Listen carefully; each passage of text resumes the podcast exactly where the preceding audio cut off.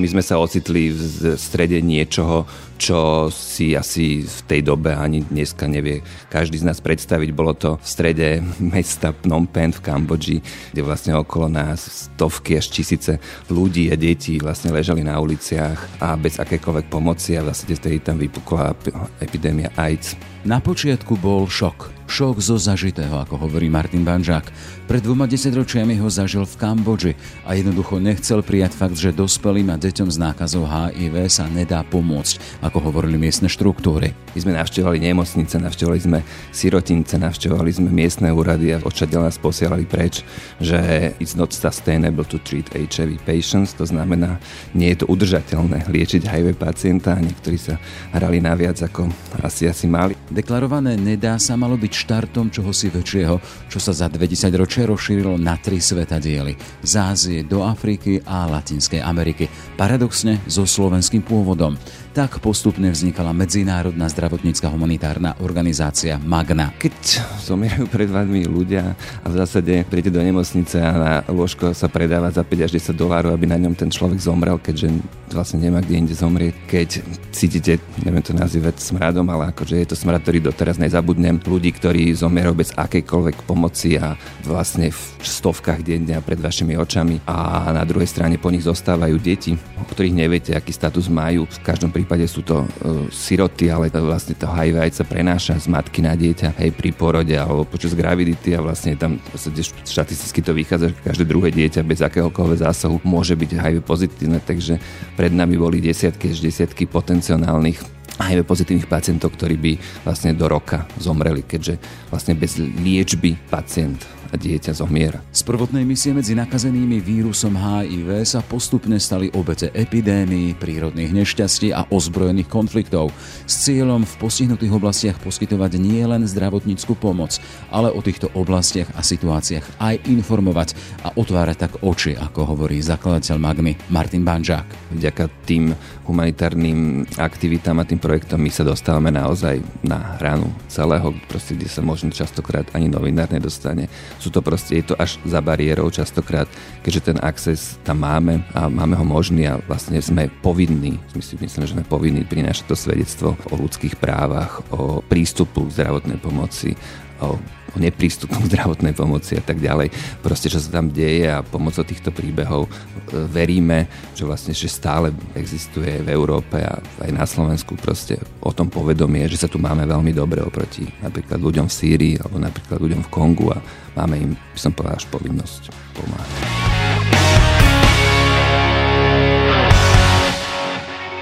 Je pondelok 29. jún. Moje meno je Jaroslav Barborák. Aj tento podcast vznikol vďaka vašej podpore, za ktorú sme vďační. Ráno nahlas. Ranný podcast z pravodajského portálu Aktuality.sk. Haiti, Filipíny, India, Kambodža, Vietnam, Irak, Južný Sudán, Kongo, to len zhruba len polovica krajín doterajšieho akčného záberu. Sme tam, kde je nás najviac treba, naši pracovníci zachraňujú životy a zvlášť detské v miestach najväčších humanitárnych katastrof. Pomáhame obetiam epidémií, konfliktov a katastrof. A robia to bez roku už dve desaťročia. Zdravotnícka humanitárna organizácia Magna v Rán nahlas vítam Martina Banžáka, ktorý stál pri zrode. Pekný deň, vítajte. Dobrý deň. Spomínal som Haiti, Filipíny, India, Kambodža. Vedeli by ste vymenovať všetky doterajšie štácie vašej pomoci? Tak hej, zase tak je ich dosť, ale zase ešte sa to dá zrátať, je ich okolo 15. Ako ste už spomínali, rozhodli sme na všetkých troch kontinentoch, hej, či to je africký kontinent.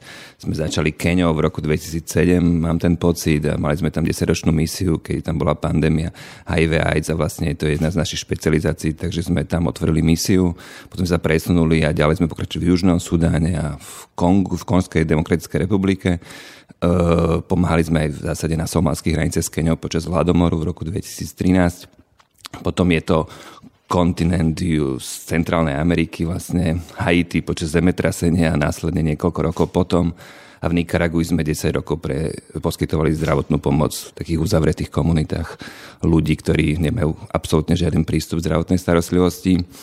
A potom je to vlastne azijský kontinent, ktorý je taký asi najviac zastúpený, čo sa týka počtu krajín a to asi aj preto, že tam je e, v minulých desaťročiach tam bolo asi najviac humanitárnych prírodných katastrof, či už je to tsunami v Indii, a na Sri Lanke, či už je to na Filipínach tajfún Haiyan alebo v Barme cyklon Nargis, to sú všetko misie a katastrofy, kde vlastne magna zdravotníci poskytovali zdravotnú a materiálnu pomoc.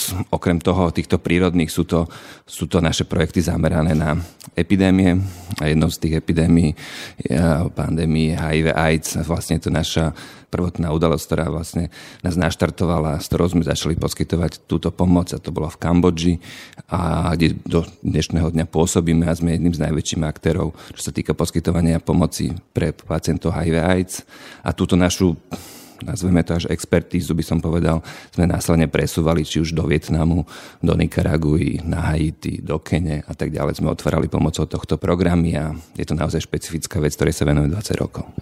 Je to bohatý výpočet toho, čo sa doteraz podarilo. Spomínal som, hej, bez roku 20 rokov. Čiže keby sme šli niekde na začiatok, ten rok 2001, chcem sa spýtať, e, v ktorej hlave sa to zrodilo, teda, že ideme pomáhať kde si ďaleko od domova a, a deťom špeciálne. Tak to boli dve hlavy, to nebola jedna, to bola hlava Denisy Augustinovej a moja a vlastne v zásade na nás to prišlo, ako my sme to nejakým spôsobom nevyhľadávali, mám ten pocit. Ja som s tým nemal absolútnu nejakú historickú skúsenosť, Denis sa mala. Predsa len aký impuls, z čoho to, viete, ten impuls, ten pôvodný, ten hýbacel? A ten impuls je úplne jednoduchý. V zásade my sme sa ocitli v strede niečoho, čo si asi v tej dobe ani dneska nevie každý z nás predstaviť. Bolo to v strede mesta Phnom Penh v Kambodži, kde, kde vlastne okolo nás stovky až tisíce ľudí a detí vlastne ležali na uliciach a bez akékoľvek pomoci a v zásade vtedy tam vypukla epidémia AIDS. A my sme navštevovali nemocnice, navštevovali sme sirotince, navštevovali sme miestne úrady a očadiaľ nás posielali preč, že it's not sustainable to treat HIV patients, to znamená, nie je to udržateľné liečiť HIV pacienta. Niektorí sa hrali naviac ako asi asi mali a keďže v tom období bola možnosť nakupovať už prístup k generickým liekom, to znamená, že tá liečba bola o mnoho lacnejšia ako predtým, aj keď stále ne, neuveriteľne drahá. Do Kambodži, Kambodži neexistovala, takže sme ju museli nájsť sources alebo proste uh, prístup tej liečbe, museli sme ju tam dovážať, takisto sme tam museli nastaviť kompletne celý systém. Tak to bol primárny vec, kedy nás vlastne všetci od toho odražali a to nie len, nie len tu na Slovensku. Ľudia, ktorí nevedeli pochopiť, prečo sa vlastne do takéhoto niečo púšťame, však je strašne veľa iných veľkých organizácií ako aj OSN, ale keď nám vlastne štruktúrach OSN povedali túto nezabudnutelnú vetu, že it's not sustainable to treat HIV patients, tak nás to iba naštartovalo a v zásade ja pochádzam z lekárskeho prostredia, ja som vyrastal v nemocniciach, dá sa povedať, nielen na Kramároch, ale, ale aj v afrických nemocniciach, keďže rodičia sú lekári, takže pre nás bolo prvorade. Keď je liečba a je možnosť liečiť a jedno, koľko to stojí, tak ju poskytneme predsa. To znamená, že tá prvotná skúsenosť bola to, že vás to čo si prevalcovalo. Hej? Tá skúsenosť ulice jedného z miest, už neviem ako sa volá. Čo ste tam videli, čo ste zažili? To, že to bolo tak silné tak keď zomierajú pred vami ľudia a v zásade príjete do nemocnice a na lôžko sa predáva za 5 až 10 dolárov, aby na ňom ten človek zomrel, keďže vlastne nemá kde inde zomrieť. Keď cítite, neviem to nazývať smradom, ale akože je to smrad, ktorý doteraz nezabudnem, proste ľudí, ktorí zomierajú bez akejkoľvek pomoci a vlastne v stovkách denne pred vašimi očami a na druhej strane po nich zostávajú deti, o ktorých neviete, aký status majú. V každom prípade sú to uh, siroty, ale vlastne to HIV sa prenáša z matky na dieťa hej, pri porode alebo počas gravidity a vlastne tam štatisticky to vychádza, že každé druhé dieťa bez akéhokoľvek zásahu môže byť HIV pozitívne, takže pred nami boli desiatky až desiatky potenciálnych HIV pozitívnych pacientov, ktorí by vlastne do roka zomreli, keďže vlastne bez liečby pacient a dieťa zomiera. Čiže e, tá starostlivosť a takéto špeciálne zameranie na deti to bol taký vedľajší produkt toho, že ste nachádzali e, smrteľne chorých dospelých, matky, otcov. No áno, tak akože my sme boli aj vtedy akože veľmi mladí ľudia, samozrejme bez akékoľvek skúsenosti z toho poskytovania takejto pomoci.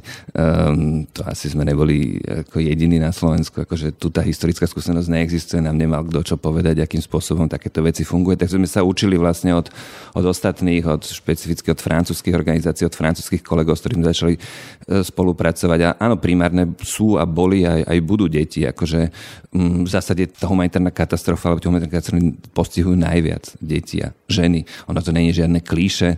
Samozrejme sú, sú, to, sú to osoby, sú to ľudia, ktorí majú nižšiu imunitu, ktorí sú more fragile, sú, sú proste naozaj mm, tí, ktorí sú tým najviac zasiahnutí. V každom prípade tá skúsenosť, vy si tam na tej ulici, len teda dvaja mladí Slováci, mladí Slováci, chalandievča, a, a ako vznikne ten program na ďalší život starať sa o takýchto odkázaných, o takýchto zomierecích. Boli ste v rámci nejakých štruktúr, nejakých iných zahraničných organizácií, alebo boli ste naozaj len vy dvaja? My sme neboli v rámci žiadnych štruktúr, už vôbec nezahraničných, ani žiadnych slovenských. My sme vlastne boli ľudia, ktorí, ktorí to videli na vlastné oči a potom sa vrátili na Slovensko Pomocou výstavy fotografií sme vlastne začali získavať prostriedky od našich kamarátov, dá sa povedať, akože naozaj kamarátov, rodičov a rodiny. Sme vyzbierali určité prostriedky, aby sme sa mohli vrátiť náspäť a v zásade sme otvorili prvý projekt pre liečbu HIV a pozitívnych detí v Kambodži.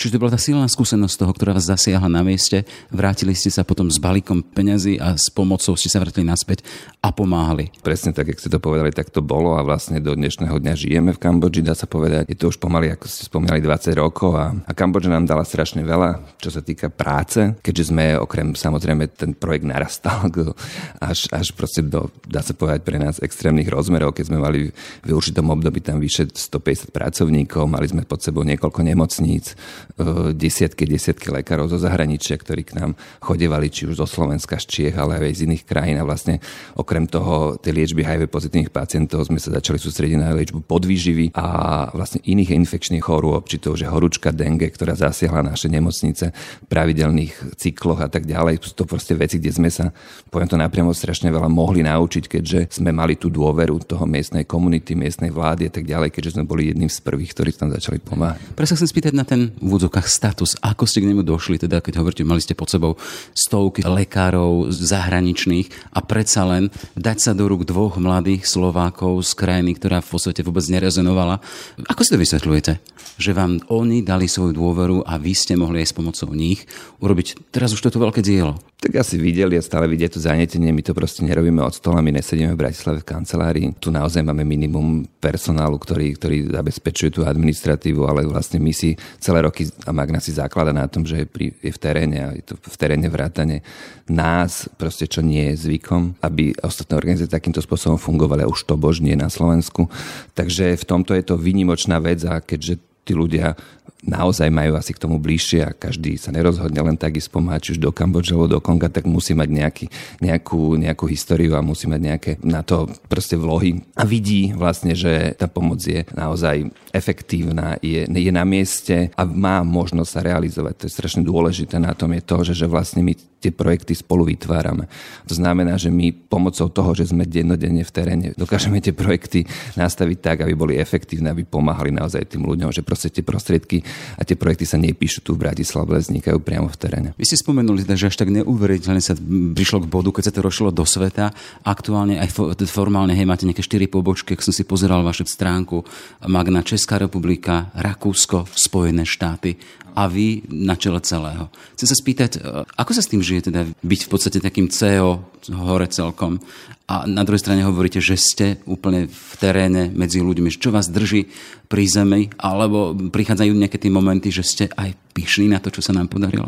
Tak keď môžem začať, určite sme pyšní na to to my sme naozaj akože ľudia, ktorí sa na veci pozerajú pragmaticky, sme pyšní na to, že, že dokážeme to ešte stále robiť po tých 20 rokoch a že naozaj, že nás to baví a je to pre nás práca, ktorú, keď sa nás ľudia pýtajú, že dokedy to budeme robiť, tak to je, keby som sa ja vás popýtal, že dokedy budete novinár, no tak ste novinár, tak budete s ním asi, aj s ním, aj tým novinárom zomrete, takže my budeme humanitárni pracovníci asi do konca svojho života a vlastne budeme takýmto spôsobom poskytovať tú pomoc. Neviem si sám seba predstaviť a Denisa sa už tobožne, že by sme sedeli niekde v kanceláriách a odtiaľ riadili tú pomoc a sem tam vycestovali sa na projekt pozrieť, odfotili sa a, dá, a dali potom takýto rozhovor. Pre mňa to je úplne nereálne, úplne ne, v zásade neefektívne poskytovanie tej pomoci, keďže poznáme to z iných organizácií alebo tých kolegov, ktorých v súčasnosti máme, tak tí pracovali vo veľkých organizáciách celosvetových, dá sa povedať, a teraz spolupracujú a pracujú s nami vlastne ten rozdiel medzi tým tzv. HQ, to znamená tu centrálne niekde v Európe a potom to danou misiou, to sú jak dva svety. A vlastne dochádza tam obrovským rozkolom, kedy, na, z, ktorého, z ktorých vlastne trpia tie projekty a koniec koncov trpia tie, trpia tí ľudia, ktorí sú tí poslední beneficiary z toho celého, keďže vlastne naozaj um, si predstavte, že v Južnom Sudáne alebo v Kongu sa, de, sa, sa veci menia na, na hodinovej báze a v keď vy sa to chcete rozhodovať z tej diálky, z tej Európy, tak v zásade nemáte šancu sa rozhodnúť správne bez toho, aby ste bez toho, aby ste mali tú podporu v tej danej misii a tú dennú, dennú prítomnosť v tých daných nemocniciach, nielen v hlavných mestách, ale aj v daných nemocniciach, ktorých poskytujete tú pomoc. Myslím, že vy v podstate vychádzate aj zo svojich skúseností vyslovené z terénu a z, to je tá symbióza alebo syntéza skúsenosti z terénu a potom aj ten headquarter, ako hovoríte, centrálny. Áno, vlastne áno, to celé funguje iba na tom, že my máme prístup do tých nemocníc. My vlastne neposkytujeme pomoc niekde, kde sme predtým neboli, alebo kde nemáme kompletne prístup. To znamená, že ten prístup si musíte vybudovať e, rokmi. Ono to naozaj... Čo vám otvára dvere v zahraničí, v krajinách, ktoré ešte aj formálne niekedy nemajú dotiahnutú organizáciu? Hovoríte, idete do veľkých nemocníc. No naozaj tá prítomnosť v tom, v tom teréne, to znamená, že máte na mieste, na mieste svojich pracovníkov, svojich expertov, hej, ktorí sa dennodenne stretávajú s inými organizáciami na tak pracovných skupinách. Dennodenne pracujú s potenciálnymi donorami a s, s vládou, s miestnou komunitou, chodia a sú tam dlhodobo prítomní. To znamená, že a dokážu tú pomoc efektívne poskytnúť. Akože my si, my si môžeme mysleť o krajinách ako je Južný Sudán alebo Republika Kongo, že sú nevyspelé ako to ja nepopieram, sú, sú nevyspelé, ale čo sa týka poskytovania humanitárnej pomoci, naozaj toto zastrešované je odborníkmi, odborníkmi celosvetovými, či už z OSN alebo z podobných akože veľkých inštitúcií, ktorí vedia posúdiť, či tú pomoc efektívne poskytujete. A vďaka tomu, že sme schopní do pár mesiacov zrealizovať obrovský projekt, ako napríklad v Konskej demokratickej republike, sme vlastne v priebehu troch mesiacov boli schopní postaviť celkovo bázu pre 50 našich zdravotníkov v zabudnutej oblasti, do ktorej musíte ísť 5 dní autom alebo 5 dní loďou, kde musíte doniesť pracovníkov z inej oblasti, keďže sa tam nachádzate kvôli tomu, že tam dva kmene sa vyvražďovali niekoľko týždňov a zostalo niekoľko mŕtvych a celá infraštruktúra bola zničená, zdravotnícka už úplne. Vlastne vy tam nemôžete zamestnať ľudí na mieste, keďže sú to dva rôzne kmene, oni sa asi ošetrovať navzájom nebudú, musíte priniesť úplne neutrálny personál, musíte vybudovať celú základňu a do troch mesiacov musíte začať liečiť tých pacientov. To je proste strašne náročné. To, to není proste, že, že teraz sa niekoľko dobrodruhov len tak vybere, naloží si zo pár liekov a ide poskytovať pomoc. To je naozaj za tým je v roky, roky skúsenosti, ktoré akože využívate, ale ktoré, keď ste není na tom mieste a nemáte tú moc a možnosť sa automaticky a okamžite rozhodnúť, tak e, a zmeniť to a keď sa musíte pýtať niekde v Bratislave niekoho, či to tak môžete robiť alebo nie, tak, e, tak to neviete potom urobiť. A to je ten rozdiel a tá naša výhoda toho, že sme na mieste, sme nezávislí, čo je pre nás strašne podstatné. My vlastne nespolupracujeme. Dá sa povedať, spolupracujeme, ale nepodporujeme nejaké lokálne organizácie a tak ďalej. My, my si stojíme za tým, že humanitárna pomoc špeciálne zdravotnícka má byť úplne nezávislá a my ju vieme ako jediný týmto spôsobom poskytovať. Keď sa vrátim k tomu, hovoríte tá konkrétna skúsenosť o tom, tom, že musíte tam doviezť ľudí úplne neutrálnych a to hovoríme nielen o jednom mieste, ten váš akčný radius je široký. Za tým celým je tá zodpovednosť jedného šéfa. Spáva sa vám dobre s takouto zodpovednosťou? Dá sa spávať? Tak ja spávam asi od únavy, to je tak asi jediné, čo, prečo spávam, ale tá zodpovednosť je veľká a ten stres je, je obrovský, takže my naozaj nemáme žiadnu pracovnú dobu, dá sa povedať, alebo keby som ho tak preložil, tak je tu naozaj 24-7 a v zásade tak niečo ako dovolenka. Samozrejme existuje, že aj my, aj my sme ľudia, ale aj počas toho v zásade nie je možné byť 3 dní bez, bez, bez kontaktu s internetom a tým pádom s tými našimi misiami. A tá zodpovednosť je veľká, finančná, ale nie len finančná, ale aj v zásade tá bezpečnosť, keďže my sa nachádzame naozaj v miestach, kde, ktoré sú nebezpečné. A tá ochrana tých pracovníkov je, je, je naozaj teraz asi tá najprvoradejšia. V zásade nie o to, že v posledných obdobiach je strašne veľa miest na svete, svete, kde sa atakujú nemocnice a tak ďalej. My sme toho svetkami, ale aj bohužiaľ častokrát je súčasťou, že naše nemocnice sú atakované. Skúsenosť Sýrie napríklad. Keď sme robili v spravodajstve, tak sme hovorili aj s, s vašimi kolegami. Chcem sa spýtať ešte jednu vec. Pôsobíte na takmer všetky tri kontinenty? Ázia, Afrika, Amerika. Chcem sa spýtať na skúsenosť s tým, za kým idete, teda človek v núdzi, deti. Že sú iné deti napríklad v Ázii, v Kambodži a iné dole potom v tej Južnej Amerike alebo v Afrike, že k čomu ste došli, taká tá životná skúsenosť? No to sú také isté deti ako tu na deti v Bratislave, akože dieťa je dieťa, človek je človek a vôbec to není teraz o tom, že, že by mali byť oni iní alebo sú iní, vyrastajú v inom prostredí, ale vlastne to, čo oni dokážu spraviť a to, čo, a my to vlastne aj v súčasnej tejto aktuálnej kampani na to poukazujeme, čo dokáže spraviť matka pre svoje dieťa a je úplne jedno, odkiaľ je. E, v takom Kongu tá matka musí 4 dní kráčať do tej nemocnice. E, v Bratislave, keby neprišiel taxík ani autobus a, alebo nemala by e, auto, tak viem si predstaviť, že bude do tej nemocnice aj kráčať. Takže vlastne tie matky sú všade na svete rovnaké a poskytnú pre svoje dieťa všetko.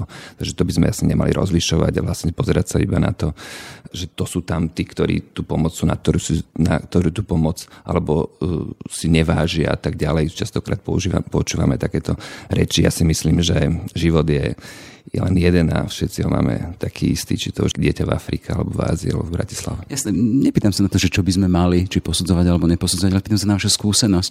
Či e, robí čosi s dieťaťom, s človekom, jeho stav sociálny, ako je oblečený, či má čo jesť, akým jazykom hovorí, či sa dohovorí s ďalšími, alebo nie. Čo ste zažili? Akože tam nevidím nejaký veľký rozdiel, akože žiadny. Samozrejme tá dospelosť alebo tá vyspelosť tých detí je asi v tých krajinách väčšia. Ja si pamätám, keď som bol pred troma rokmi vlastne v týchto dňoch oslobodovali Mosula. Ja som tam sa nachádzal vlastne v tej západnej časti a keď som tam bol v tej nemocnici a prišiel za mňou 12-ročný chlapec a mi povedal, že on tu chce pracovať a chce tu napomáhať tejto nemocnici tak asi by som to neočakal od 12-ročného chlapca alebo dieťaťa tu na Bratislave. Tá skúsenosť a to, čo oni zažívajú, to, že vidia okolo seba, ako sa vraždí, ako sa strieľa, aké sú násilie a tak ďalej, z nich robia o mnoho skorej dospelých, ale to ešte tiež neznamená. Sú to stále len deti, ktoré to nevedia pochopiť, ale ktoré budú, budú s týmito následkami ale žiť do konca života. Je pohľad takého chalana chlapca iný ako napríklad 12-ročného chalana tu napríklad na Slovensku? Hej, je. Samozrejme, ten chlapec videl to, čo som ani ja nevidel na to všetko, čo robíte, celá tá 20-ročná takmer skúsenosť, to by nešlo bez toho, že by ste nemali nejakú podporu, či už štruktúru, ale, ale tú základnú teda, že máte čím pomáhať. Nie len svojou profesiou, ale sú na to aj peniažky. Akým spôsobom dochádzate alebo prichádzate k tomu, aby ste mohli pomáhať v celom svete? Tak my v súčasnosti akože pomocou tých našich ofisov, či to že v Bratislave, v Prahe a potom tých našich misií sme schopní akože vy, vyfanrejzovať, dá sa povedať, v súčasnosti už o niekoľko miliónov eur ročne, ktoré dokážeme e, následne aj efektívne minúť v tých daných krajinách. Ale je to postavené vlastne na kombinácii privátnych darcov, to znamená darcov primárne zo Slovenska, z Českej republiky, z na Slovensku je ich v súčasnosti najviac sú to ľudia, ktorí nám pravidelne pomocou SMS-ky alebo proste subscription na internete posielajú 5-10 eur mesačne, pomocou ktorých my dokážeme vygenerovať dostatujúce sumy na to, aby sme mohli sa do tých daných katastrof vybrať. Tieto prostriedky nám slúžia na to, aby sme, aby sme mohli otvoriť projekty, aby sme mohli ukázať e, miestnej komunite, že sme schopní im pomôcť a tak ďalej. Následne sú to prostriedky prostriedky od Európskej únie alebo OSN, ktoré získavame a vzhľadom na to, že sme prítomní na mieste a máme tú skúsenosť, tak sme súčasťou proste takých zazvaných rapid response, či to, že v Kongu alebo v Južnom Sudáne alebo v Libanone a aj v rámci súčasnej pandémie COVID vlastne sme schopní efektívne pomáhať. To znamená, napríklad v Kongu máme pod sebou 40 nemocníc, ktoré sme museli celé prerobiť na, na respons na COVID. Tak ako sa tu prehrávali kramáre, tak my máme takýchto 40 pod sebou v Kongu, ktoré vlastne musí byť pripravené na to, aby toho pacienta prijali a potom sú to samozrejme zdroje aj zo slovenskej alebo českej vlády že opäť máte ten zážitok toho, že vo vás majú ľudia, či už tie jednotliví alebo aj tie organizácie, dôveru. Áno, tá dôvera je asi, asi to, ďaká čomu sme schopní takýmto spôsobom stále pomáhať. A tú dôveru si budujeme. My sme transparentná organizácia, ktorá nezakrýva vôbec nič a v zásade vieme tie prostriedky efektívne využívať. Aj to deklarujeme každý deň, každý mesiac a každý rok pomocou či už oficiálnych výročných správ alebo auditov, ktorými prechádzame. My prechádzame, poviem to otvorene, my prechádzame niekoľkými auditmi ročne. Vlastne všetci tí veľkí donory nás špeciálne auditujú. To znamená, že oni k vám prídu do Kinshasy v hlavnom meste Konga do ofisu a na tri týždne sa tam závrú a vám pozerajú jeden doklad za druhým. Sú to, sú to celosvetové auditorské firmy, ktoré takýmto spôsobom sú naherované tými veľkými donormi a v zásade tam nie je možné nejakým spôsobom odbočiť. Takže v zásade už len z tohto pohľadu vlastne každé euro, ktoré je k nám dané, je transparentne využité a inak sa nedá. Čiže to je skúsenosť toho, že ak niekto dáva svoje peniaze, chce vidieť, či sú využité efektívne. No chce samozrejme a v súčasnosti je to naozaj ako nielen to, že efektívne, ale ako efektívne. Hej, akože teraz pomocou tých našich príbehov, pomocou tých našich kampaní, komunikácie, e, fotografií a vlastne toho, že sme naozaj na mieste, my, sme, máme, my máme množstvo príbehov, s ktorými vieme podložiť samozrejme aj tú reálnu, či už emóciu, ale aj tú skúsenosť z toho, kde tie prostriedky ako, ako fungujú, ako zaberajú. Že sú to nie len tabulky a čísla v tabulkách, ale sú to za tým uh, ľudské životy. Jasné. V tom vašom mission statement máte aj to teda, že nie len pomáhať, ale o tej pomoci aj hovoriť, aj informovať. Prečo? Pre nás to je strašne dôležité. Vlastne Magna vznikla na, vlastne na týchto dvoch rovinách, dá sa povedať. Jedna je tá až, až žurnalistická, by som povedal, a druhá je tá humanitárna. A vlastne jedna bez druhej nejde. Vďaka tým humanitárnym aktivitám a tým projektom my sa dostávame naozaj na hranu celého, proste, kde sa možno častokrát ani novinár nedostane. Sú to proste, je to až za bariérou častokrát, keďže ten access tam máme a máme ho možný a vlastne sme povinní, my si myslím, že sme povinní prinášať to svedectvo o ľudských právach, o prístupu k zdravotnej pomoci, o o neprístupu k zdravotnej pomoci a tak ďalej. Proste, čo sa tam deje a pomocou týchto príbehov e, veríme, že vlastne že stále existuje v Európe a aj na Slovensku proste o tom povedomie, že sa tu máme veľmi dobre oproti napríklad ľuďom v Sýrii alebo napríklad ľuďom v Kongu a máme im, by som povedal, až povinnosť pomáhať. Čiže toto cítite vyslovene ako záväzok. A súčasťou toho záväzku je aj váš fotoaparát, ktorý nosíte všade alebo nenosíte všade, lebo efektom tých vašich ciest a tej vašej pomoci sú aj veľmi silné sady fotografií. Áno, ja som ako fotograf a vlastne je to vec, ktorej sa venujem samozrejme v každej jednej veľkej humanitárnej misii. Vlastne vo všetkých krajinách som bol prítomný, dá sa povedať úplne na začiatku tých katastrof a priniesol som obrazový materiál, ktorý nám pomohol ukázať to svedectvo, kde sa tam práve nachádzame a otvoril oči ľuďom na Slovensku a sú stále s nami, sú to darcovia, ktorí nám pomáhajú už 20 rokov a veríme, že sú aj noví darcovia, ktorí aj v týchto ťažkých časoch pochopia to, že z minúty na minútu sa dá zmeniť celý svet, aj ich svet. A myslím si, že aj táto pandémia, ktorú teraz tu zažívame, mm, dokázala otvoriť niektorým oči, že nemôžeme byť až taký komfortný a proste tí ľudia v týchto krajinách v odzovkách takúto pandémiu COVID zažívajú každý mesiac v inom obraze. Vašou misiou z toho, čo hovoríte, je svet nie tuto Slovensko, ale predsa len COVID-19 to bola pandémia, ktorá zastihla aj Slovensko. Vy ste hovorili teda, že máte vážnu skúsenosť s pomocou v nemocniciach, ktoré ste predstavovali v Afrike. Nenapadlo vás pomôcť aj tuto? Že rozšíriť tú svoju misiu aj na svoju krajinu rodnú? No my sme historicky prvýkrát poskytovali pomoc na Slovensku v rámci covid a v zásade je prvýkrát z jednoduchého dôvodu, keďže sme dospeli k záveru, že tá situácia je naozaj tak alarmujúca a, a ten systém je dá sa povedať, tu tak nefunkčný, že sa dá porovnať aj s tými intervenciami, kde sa nachádzame, tak sme sa rozhodli pomôcť a vlastne našu skúsenosť využiť aj naše materiálne, nemateriálne. Súčasť toho, toho, tej pomoci bola aj materiálna, nemateriálna pomoc, okrem toho, že sme už v prvých dňoch vlastne z našich skladov nemocničných v Kambodži doniesli respirátory a poskytli zdravotníkom. Následne sme na Slovensko dostali ďalších 15 tisíc respirátorov, ktoré sa distribujú v rámci seniorských domov a podobných zariadení a poskytujú, poskytujeme ich proste ľuďom v núdzi, tak sme boli súčasťou aj vlastne mali sme týmy, ktoré testovali. Testovali prevažne seniorov v tých domoch a poskytovali sme takýmto spôsobom pomoc. V súčasnosti tá pomoc je samozrejme utopená, ale my sme kedykoľvek ready ju obnoviť. Dúfam, že nebudeme musieť. Spomenuli ste, že našli ste Slovensko nepripravené ako tie krajiny, ktorých pôsobíte, ako nepripravené? S čím, s čím ste to dokázali porovnávať? Alebo aký obraz ste dokázali stotožniť so Slovenskom v súvislosti s touto pandémiou? No ten chaos, chaos, ktorý by som v zásade neočakával. Očaká, ten chaos očakávam, keď sa ocitnem na Haiti a v zásade sa cítim jak na mesečnej krajine, kde ministerstvo zdravotníctva e, sa nachádza v stane, keďže mu padla budova. Tí ľudia, tí ľudia nemôžu pomáhať. Nemôžu pomáhať. Si predstavte, že počas týchto prírodných katastrof aj oni sú obete. Hej, to znamená, zachraňujú buď samých seba alebo svojich príslušníkov, rodiny a tak ďalej. Takže vlastne vtedy bez akejkoľvek pomoci zvonku tá krajina nemá šancu sa nejakým spôsobom naštartovať a pomôcť tým, tým, tým, tým pozostalým. Tak na Slovensku mi to pripadalo ako, že niečo, niečo, nechcem to až tak do takého extrému porovnávať, ale úplný chaos. Úplný chaos, kedy nevedel, kto čo má robiť. Vlastne ľudia bez akejkoľvek skúsenosti s takýmito pandémiami, dá sa povedať, zasahovali do toho celého systému, ho nastavovali a tak ďalej. Zdá sa mi to, že, že to nie je len o odborných veciach, ale hlavne o manažerských veciach, ako kde čo nastaviť, akým spôsobom mm, pripraviť tie zdravotnícke zariadenia. Do, mám pocit, že im to strašne dlho trvalo, kým sme sa dostali do nejakého akosi normálu. Našťastie to ochorenie nejakým spôsobom Slovensko v nejakej veľkej miere nezasiahlo, takže môžeme byť všetci radi. Hovoríme teda sme v kontexte skoro 20. výročia vašej organizácie, ktorá sa volá Magna. Prečo Magna? Čo si veľké Magna Charta, mi sa hovorí latina.